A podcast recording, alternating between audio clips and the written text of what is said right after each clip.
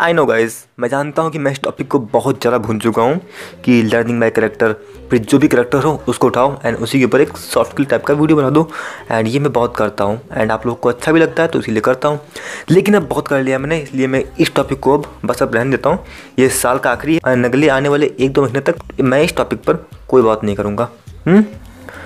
So hello everyone this is Vikas Singh I am a soft coach and with that of philosophy let's begin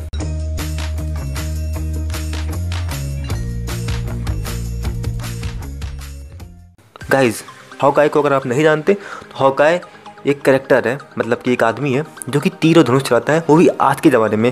हाँ उसके तीर धनुष थोड़े से advance है तो वो अपने तीर धनुष से वो कर सकता है, जो कि कोई इंसान अपनी बंदूक से भी नहीं कर सकता है। तो उसके पास एक एडवांस तीर धनुष है, उसके बाद उसके पास कोई भी सुपर पावर नहीं है। वो एवेंजर का मेंबर है। एवेंजर में बहुत सारे सुपर हीरोज़ हैं, जो कि बहुत ताकतवर हैं एंड वो एवेंजर का सबसे ज़्यादा कमज़ोर मेंबर है। एक मिनट कमज़ोर है।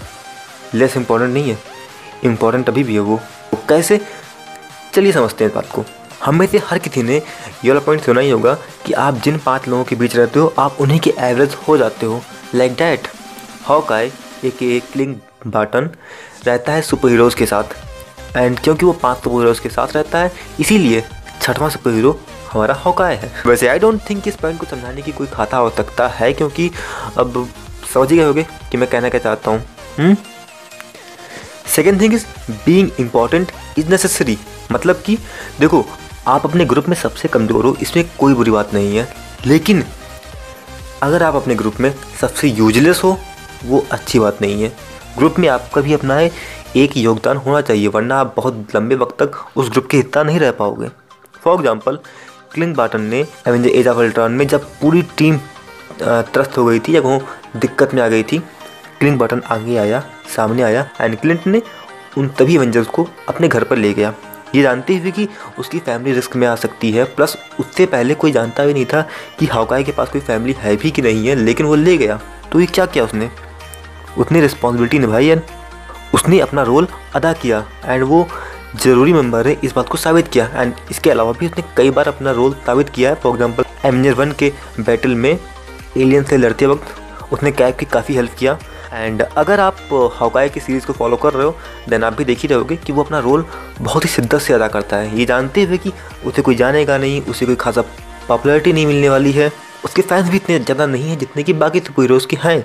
लेकिन फिर भी वो अपने काम को पूरी ईमानदारी से करता है। एंड यही वजह है कि वो एवेंजर होना डिजर्व करता है। Now the last thing is responsibility अब जैसा कि मैंने पहले भी कहा है कि वो कई बार ऐसा कह सकता था कि भैया, ये मेरे औकात से बाहर की चीज़ है, ये मुझसे नहीं होने वाला है। लेकिन कई बार चीज़ें उसकी लिमिट से बाहर होने के बावजूद वो पूरे खुल के, पूरी ताकत से लड़ा है।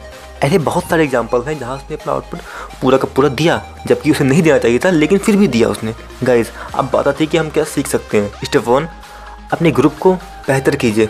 स्टेप टू अपनी रिस्पॉन्सिबिलिटी लीजिए। अगेन मैं ये नहीं कह रहा कि आप तीर धनुष लेके निकल पड़ो दुनिया को बचाने के लिए। नहीं, आप कापी किताब लीजिए, आप अपना फ़ोन लीजिए, आप पढ़ाई कीजिए, अपनी स्किल्स को इम्प्रूव कीजिए एंड देन सर्व करने के लिए निकल पड़िए अपनी फैमिली को। और अगर आपको लगता है कि हाँ आप अपनी फैमिली को ढंग के सर्व कर पा रहे हो दैन तो थोड़ा बहुत दुनिया की सेवा भी कीजिए। और मैं उम्मीद करता हूँ कि आप किसी भी धर्म से बिलोंग करते हो।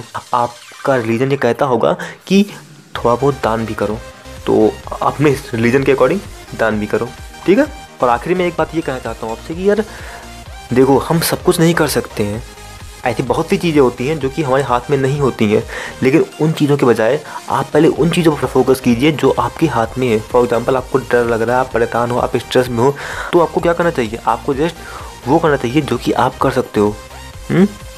फॉर एग्ज़ाम्पल जब मुझे कोई बड़ा टारगेट लेना होता है तो मैं सबसे पहले बड़ा काम करने के बजाय, मैं सबसे पहले वो काम करता हूँ जो मेरे लिए पॉसिबल होता है। एंड जब मैं उस काम को करता हूँ जो कि मेरे लिए पॉसिबल होता है, मेरे अंदर कॉन्फिडेंस भी आता है प्लस मेरा लेवल भी इम्प्रूव होता है। एंड देन उसके बाद मैं कुछ और करने के भी काबिल हो जाता हूँ। तो बस गाइज़ ये वो बातें हैं जो कि हम हौकायदे सीख सकते हैं। बाकी उसके बाद okay guys that's all for today be and लगता है